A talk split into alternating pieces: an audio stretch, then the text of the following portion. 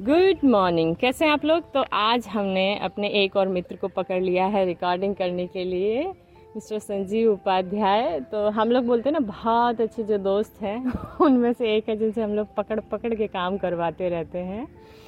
तो आज हम उनसे बात करने वाले हैं, जो उनकी बहुत सारी खासियत है। उसमें से एक खासियत ये है कि वो काम, ढेर सारा काम करते हैं, उसको इन्जॉय करते हैं और हमेशा डेडलाइन से पहले फिनिश करने की कोशिश करते हैं। तो आज हम उनसे बात कर रहे हैं कि उनके जीवन में ये जो कार्य हैं ये जो सेवाएँ हैं इनका क्या क्या भूमिका है कैसे वो मैनेज करते हैं? तो चलिए सुनते हैं। इन्होंने कुछ ज़्यादा कह दिया मेरे लिए। अब हम लोगों ने ये तय किया कि ये पूछती जाएँगी मैं बताता जाऊँगा। अब इनके ऊपर है क्या पूछती हैं? तो ठीक है तो हम लोग यहाँ से शुरू करते हैं कि आप अपने पूरे दिन के रूटीन में इतना सारा काम है कैसे मैनेज करते हैं कि किसको पहले फिनिश करना है किसको बाद में फिनिश करना है और किसको छोड़ना है? वेल well, ये निर्भर करता है कि तुरंत ज़रूरत किसकी है। जैसे उदाहरण के लिए अगर मुझको लगता है कि ये मेरा काम जो है ज़्यादा लोगों को फ़ायदा देने वाला है तो मैं पहले उसको करता हूँ। तो हम जैसे ये कहें कि आप अपने डेली रूटीन को सेवा कार्य की तरह कैसे कर पाते हैं? कुछ टिप्स हैं उसमें?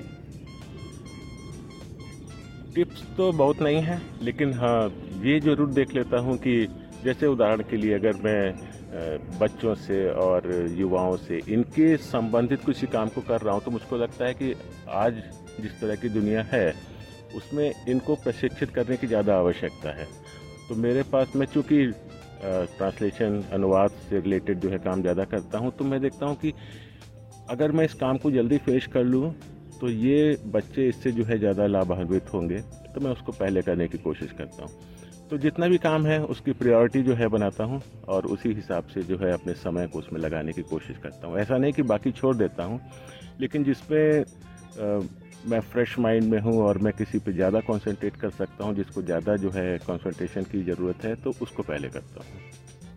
हम्म, और हम जानते हैं आपका एक खुद का ऑफ़िस का रूटीन भी है जो एक बहुत हैक्टिक जॉब भी है और बहुत कीन माइंड के साथ उसको भी आपको करना होता है। तो हम ये कहें कि आप जो अपना हैक्टिक शेड्यूल है जो जॉब का है फैमिली लाइफ का है उसके अलावा आप ट्रांसलेशन का इतना सारा काम करते हैं तो उसके लिए हम कहें कि क्या स्रोत है जो आपको लगातार इतने वर्कलोड को हैंडल करने में, लगातार इतनी थकान को हैंडल करते हुए काम ख़त्म करने में मदद करता है?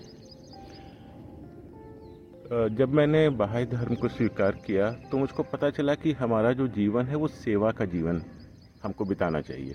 तो उस सेवा के जीवन को हम कैसे जो है उसको पूरा करें? क्योंकि हर आदमी जो है नौकरी कर रहा है, अपने बच्चों को पाल रहा है, परिवार चला रहा है, और उसके लिए बहुत मेहनत करनी पड़ती है। लेकिन हम कैसे समय निकालें जो हम केवल एक्सक्लूसिव सेवा के लिए दें, कि हम दूसरों की मदद करने के लिए, दूसरों की सेवा के लिए। तो मुझको लगा, मुझको एक समय में पता चला बाकी मित्रों की मदद से कि मैं ट्रांसलेशन का काम कर सकता हूँ। और ये मुझको लगा कि मैं घर पे बैठ कर भी कर सकता हूँ, अगर मैं ट्रेन में हो तो भी कर सकता हूँ। और अब तो मोबाइल पे इतने ज़्यादा टूल्स आ गए हैं कि मैं जो है, बोल के भी जो है कुछ चीज़ों को जो है ट्रांसलेट कर सकता हूँ तो मुझको हर जगह कागज़ पेन की भी ज़रूरत नहीं होती। तो कई बार तो ऐसा भी हुआ है कि मुझको 10-15 मिनट का समय मिला है, चलो एक पैराग्राफ करते हैं अभी। अभी खाली तो बैठे हुए हैं। तो उस तरह से मैंने शुरू किया और आप, मैंने नोटिस किया कि 24 घंटे में आप समय जो है एक दो घंटे निकालना बहुत बड़ी बात नहीं है। आसानी से निकाला जा सकता है। कुछ चेंज करने कुछ चेंज अपनी लाइफ को करें और उसके बाद हम इस काम को भी आसानी से कर सकते हैं।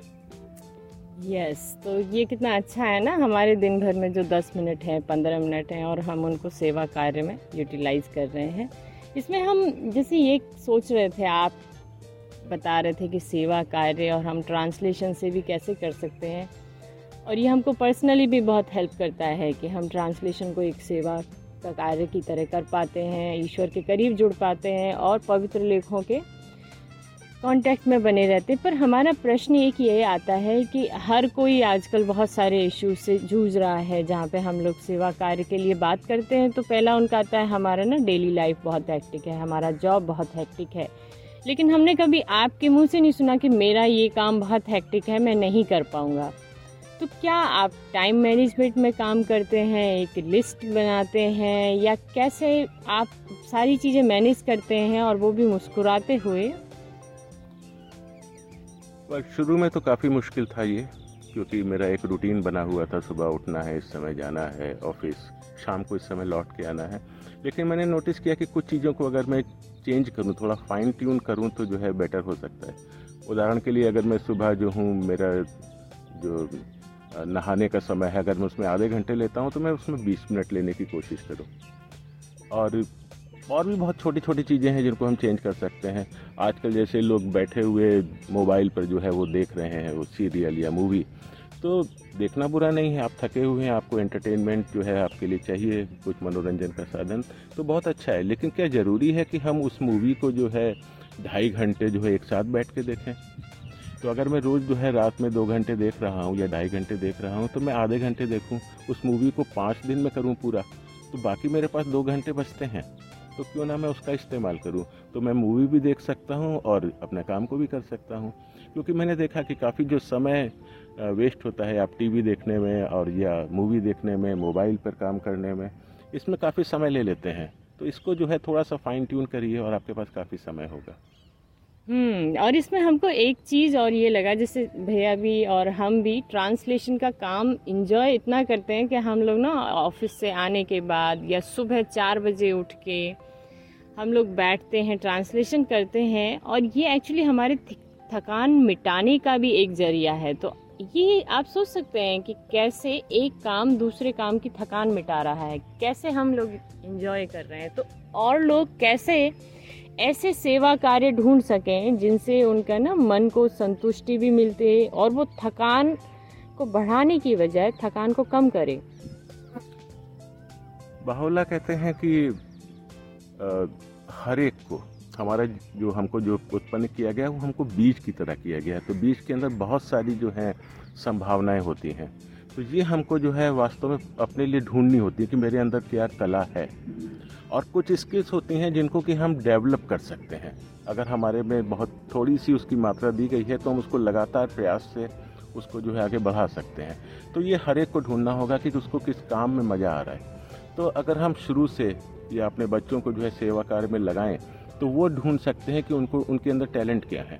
उन, इन कामों को करने में उनको मज़ा आता है। तो उनको ढूंढिए, उनको जो है थोड़ा पॉलिश करिए, थोड़ी उन पर मेहनत करिए, थोड़ा उनको सीखिए। और इसके लिए बहुत सारे टूल्स भी अब अवेलेबल हैं। आप नेट पे जाइए तो आपको बहुत सारे तरीके मिलेंगे कि कैसे इसको किया जाए। और एक मैंने और, जो मुझको पसंद है वो ये कि जो बायोग्राफीज़ हैं, मैं उनको पढ़ता हूँ। और बायोग्राफीज में मैं देख पाता हूँ कि कैसे साधारण व्यक्ति ने कितनी मेहनत की और क्या क्या उसने अकम्पलिश किया। अब तो उस पर मूवीज़ भी बनाने लगे हैं। तो हम उसको खाली इंजॉय करें और कहें बहुत बहुत अच्छा उसने किया। हम भी तो वो कर सकते हैं।